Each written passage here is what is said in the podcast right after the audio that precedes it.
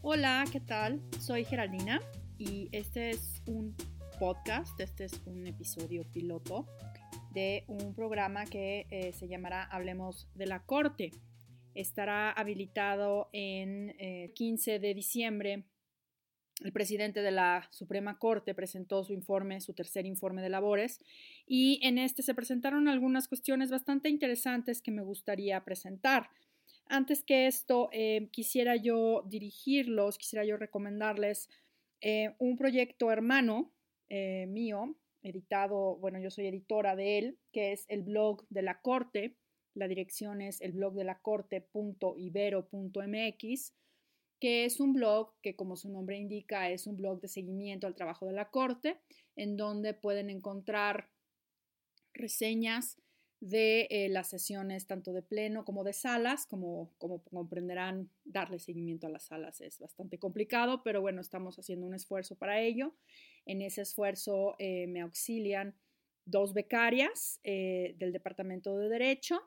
Y bueno, pues entre, entre las tres hemos estado alimentando este blog desde agosto hasta la fecha y lo seguiremos haciendo durante el próximo, el próximo semestre de 2018. Em, tenemos una cuenta de Twitter que es arroba y en esos espacios encontrarán toda la información relativa a las sesiones eh, de pleno, fundamentalmente algunas de salas de este segundo periodo de labores de otoño. Y em, también eh, la información eh, referente a eh, un recuento de lo que fue el, primer periodo, el periodo de primavera, que lo hemos llamado P2017, en donde hacemos una reseña de los asuntos más relevantes, y el O 2017, en donde también hacemos una reseña de los, más, de los asuntos más relevantes eh, con alguna numeralia.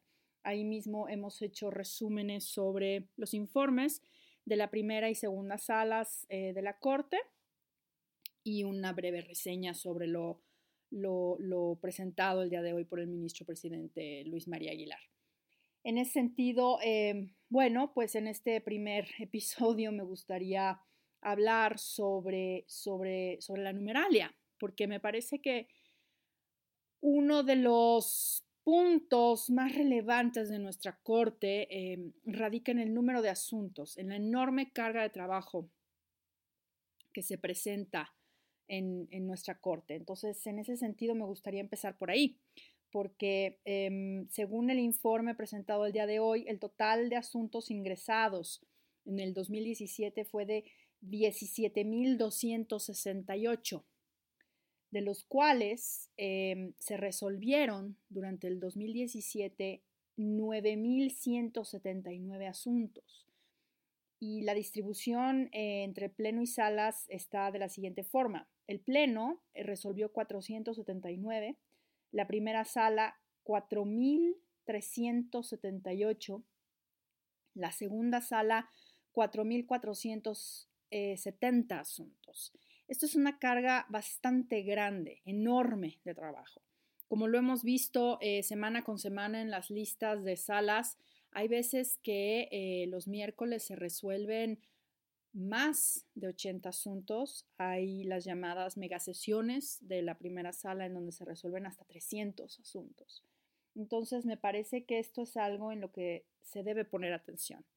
Em, todos sabemos que en la Corte Suprema de los Estados Unidos, de los 7.000, 8.000 asuntos que se presentan para su consideración, se resuelven apenas 70 u 80 al año. Entonces, me parece que en ese sentido resulta importante tomar en cuenta esta numeralia. Lo mismo sucede con el Tribunal Constitucional Español o el Tribunal Constitucional Federal de Alemania, en donde se resuelven al año alrededor de 8.000 asuntos. Entonces, creo que, em, bueno, sería importante, em, sería importante reflexionar justamente respecto del el número de asuntos. Y creo que esta fue una de las cuestiones que eh, justamente eh, se, reflexionaron dentro de, dentro de la Suprema Corte, pues en, en, septiembre, el 5 de septiembre de este año de 2017, se emitió un acuerdo en donde se determinó que todos los recursos de inconformidad serían remitidos a los tribunales colegiados de circuito para su resolución. pues era una enorme carga de trabajo para las salas y para el Pleno estar resolviendo estos, estos asuntos. Solamente en el 2017 ingresaron 1.748 recursos de inconformidad. Entonces, eh, bueno, pues me parece que esta decisión que ha tomado el Pleno de la Suprema Corte es bastante relevante y reducirá eh, sin duda alguno, sin duda alguna, muchísimo la carga de trabajo. Em, por otro lado, em, desde el 2015 eh, se emitió un acuerdo en donde em, es el Acuerdo General 9 del 2015, en donde el Pleno determinó, eh, digamos que cerrar un poco eh, la puerta al ingreso de los amparos directos en revisión. Esta política judicial estaba, estaba fundada justamente en la facultad discrecional del, del, artículo 107, fracción novena de nuestra Constitución, que determina que la Corte podrá revisar de manera excepcional eh, los amparos directos resueltos por tribunales colegiados siempre y cuando subsista una cuestión de importancia y trascendencia. Eh, la definición de qué es una cuestión de importancia y trascendencia queda al arbitrio o a la discrecionalidad de la propia Corte. Y sobre este asunto, eh, sobre esta cuestión, me, me, parece que es importante destacar este 2017 un, un, asunto, un asunto de la segunda sala que justamente em, abunda, hace una interpretación, digamos, del artículo 107, eh, fracción novena, así como del Acuerdo General 9 de 2015, eh, sobre qué se debe entender sobre criterio de importancia y trascendencia. Y me refiero al amparo directo en revisión 6686 del 2016, en donde se dice justamente que eh, la determinación de qué es este, esta cuestión de importancia y trascendencia es un criterio discrecional de la Corte. Entonces, a partir de esa discrecionalidad, se determina qué asuntos, caso por caso, eh, van a ser procedentes para su revisión. Y además se determina eh, la idea em, de, introducir un formato simplificado para el desechamiento de asuntos que no son procedentes, lo cual me parece súper interesante. Cuestión que también se intentó en la primera sala ya en el 2014-2015 a pesar de que se determinó eh, por parte de los ministros y la ministra integrantes de la primera sala que debería realizarse un estudio de los conceptos de violación, agravios y las resoluciones eh, correspondientes, eh, me parece que el hecho de que se, se disminuya el formato y se, se, haga más ágil, digamos, la resolución de aquellos amparos directos en revisión que no son procedentes, em, hace que se desahogue mucho más fácilmente el trabajo de la, de la Corte, especialmente de las salas. Hay un número que se publica el día de hoy en el informe del ministro presidente que me llama mucho la atención, porque dice que, por ejemplo, del total de los ADRs, esto es de los amparos directos en revisión resueltos, el 68.5% son desechados por proveído de presidencia o por recurso de, reclamación. El 22.5% son desechados por el Pleno y por las salas.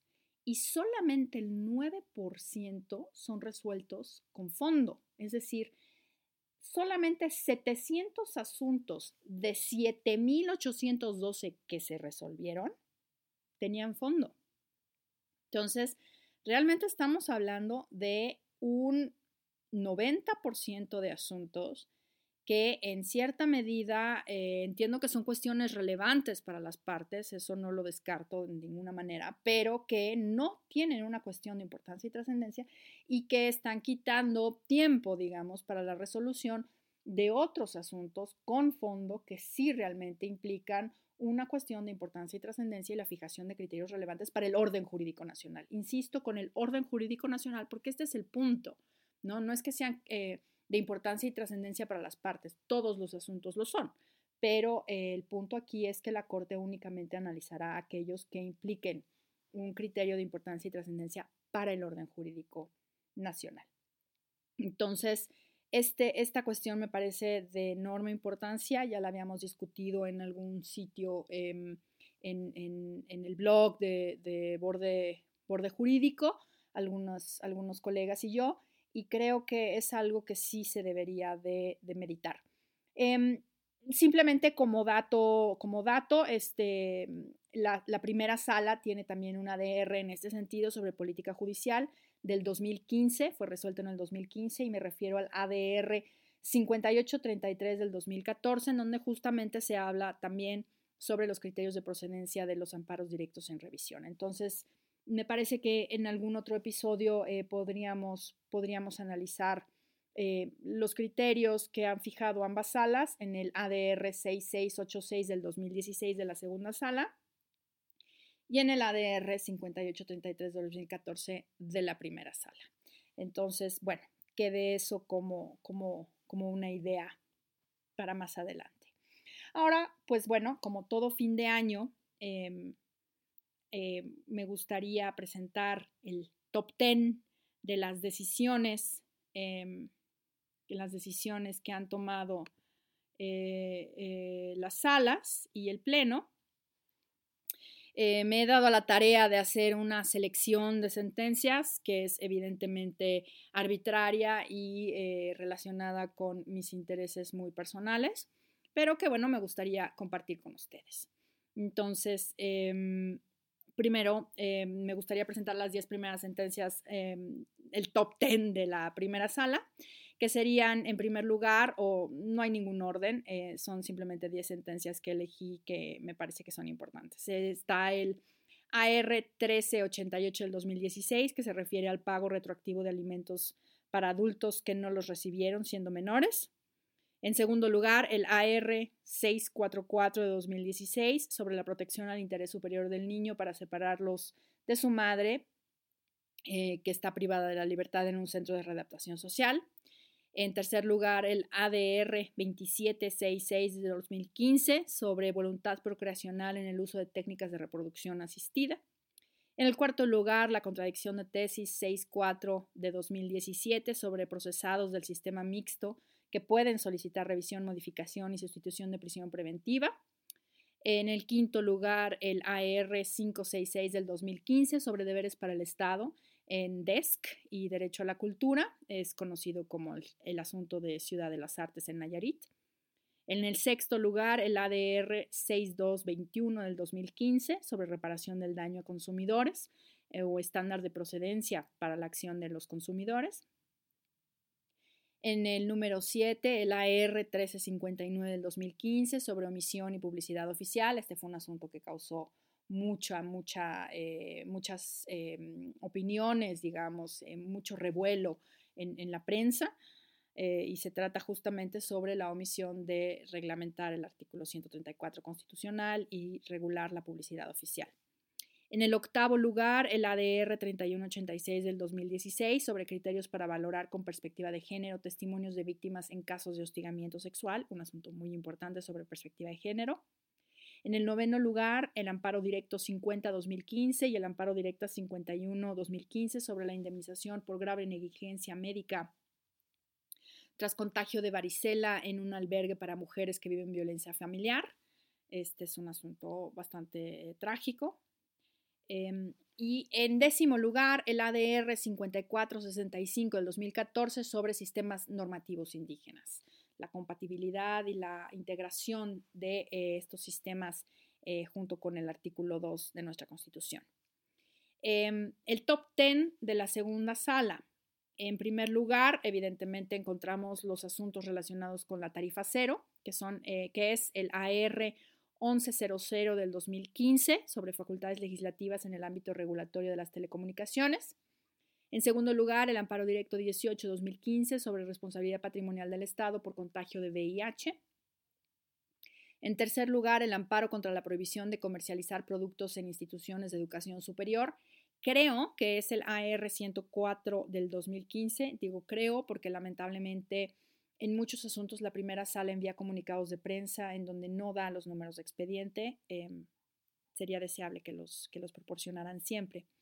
En cuarto lugar, el AR 641 del 2017, que es el amparo al pueblo de San Andrés Mixquic para restaurar el equilibrio ecológico. En quinto lugar, el amparo en revisión 619 del 2017 sobre acceso a técnicas de reproducción asistida en el ISTE. Este es el segundo asunto sobre técnicas de reproducción asistida que se ve en este año. El sexto, en sexto lugar, el AR 911 del 2016, relacionado con la información reservada frente a graves violaciones a derechos fundamentales, relacionado con la llamada guerra sucia. En séptimo lugar, el AD 40 del 2016, que es un amparo a un ciudadano francés lesionado en el accidente del avión oficial para indemnizarlo por daño moral. El octavo lugar es el AR1 del 2017 sobre bloqueo de páginas de Internet y libertad de expresión, muy importante sobre todo en tiempos ahora de neutralidad de la red. El 9 o noveno lugar es el ADR 6686 del 2016, que es justamente el que estábamos hablando hace un momento, que es la interpretación de los requisitos de procedencia del amparo directo en revisión. Y en el décimo lugar, el asunto relacionado con em, la legitimación de la Asamblea Constituyente de la Ciudad de México como parte demandada en las controversias constitucionales promovidas contra la Constitución de la Ciudad de México. De este asunto no tengo el número, pero sin duda es un asunto muy, muy relevante que le dio eh, eh, personalidad, digamos, a la Asamblea Constituyente, que ya había sido disuelta, disuelta cuando se promueven estas controversias. Y finalmente, en el top 10 del Pleno, encontramos en primer lugar la acción de inconstitucionalidad 11 del 2016 sobre el síndrome de alienación parental en Oaxaca. En segundo lugar, el recurso de reclamación sobre asuntos de seguridad nacional 2 del 2017 sobre información relacionada con los aviones de toda la flota aérea de la que dispone el Estado Mayor Presidencial. En tercer lugar, la acción de inconstitucionalidad 70-2016 sobre el Sistema Nacional Anticorrupción. En cuarto lugar, la acción de inconstitucionalidad 15 del 2017, que es sobre la Constitución de la Ciudad de México, que le da legitimidad o reconoce más bien la legitimidad de su proceso, y sobre el proceso electoral o sobre las normas electorales que regirán el proceso electoral del 2018. En quinto lugar, la acción de inconstitucionalidad 63 del 2016 sobre el servicio de Uber en Yucatán. Me parece relevante por el tipo de servicio que se está prestando, que ya es en sí novedoso a través de una aplicación, eh, una plataforma en las redes. En el sexto lugar, la acción de inconstitucionalidad 99 del 2016 y su acumulada 104 2016 sobre designación de magistrados electorales. En séptimo, la, eh, eh, la, controversia constitucional 62-2016 sobre la llamada Ley 3 de 3 para jueces en la Ciudad de México. En octavo, la acción de inconstitucionalidad 32-2016, así como la 29-2016, ambas sobre matrimonio igualitario, una en el estado de Chiapas, otra en el estado de Puebla, y me parece relevantes porque, porque reiteran, porque siguen planchando el criterio que aparentemente no ha sido eh, cabalmente entendido en todos los estados y sigue, sigue negándose el matrimonio a las parejas del mismo sexo. En el noveno lugar, la acción de inconstitucionalidad 38-2017 y acumulada sobre materia electoral en Jalisco, que hablan sobre la llamada ley Kumamoto o hashtag sin voto no hay dinero, que justamente fueron publicadas en el diario oficial de la federación, las resoluciones o los engroses, las sentencias, el día de hoy.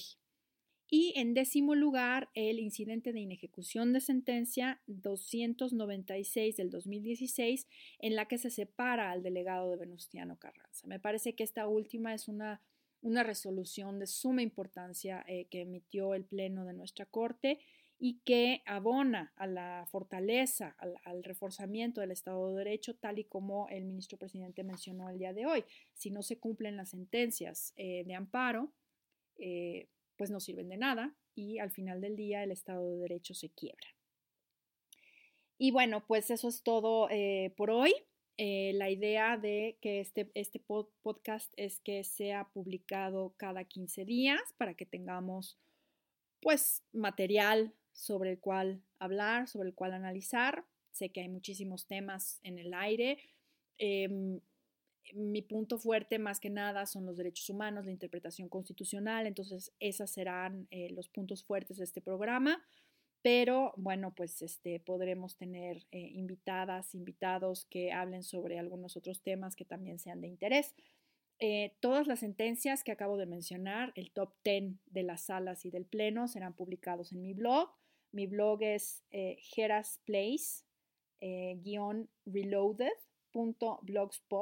herasplace-reloaded.blogspot.com mx Ahí podrán encontrar este top 10 y eh, evidentemente las menciones eh, sobre eh, los asuntos a los que me he referido dentro del podcast y procuraré hacer siempre referencia en el blog sobre los asuntos a los que me refiero.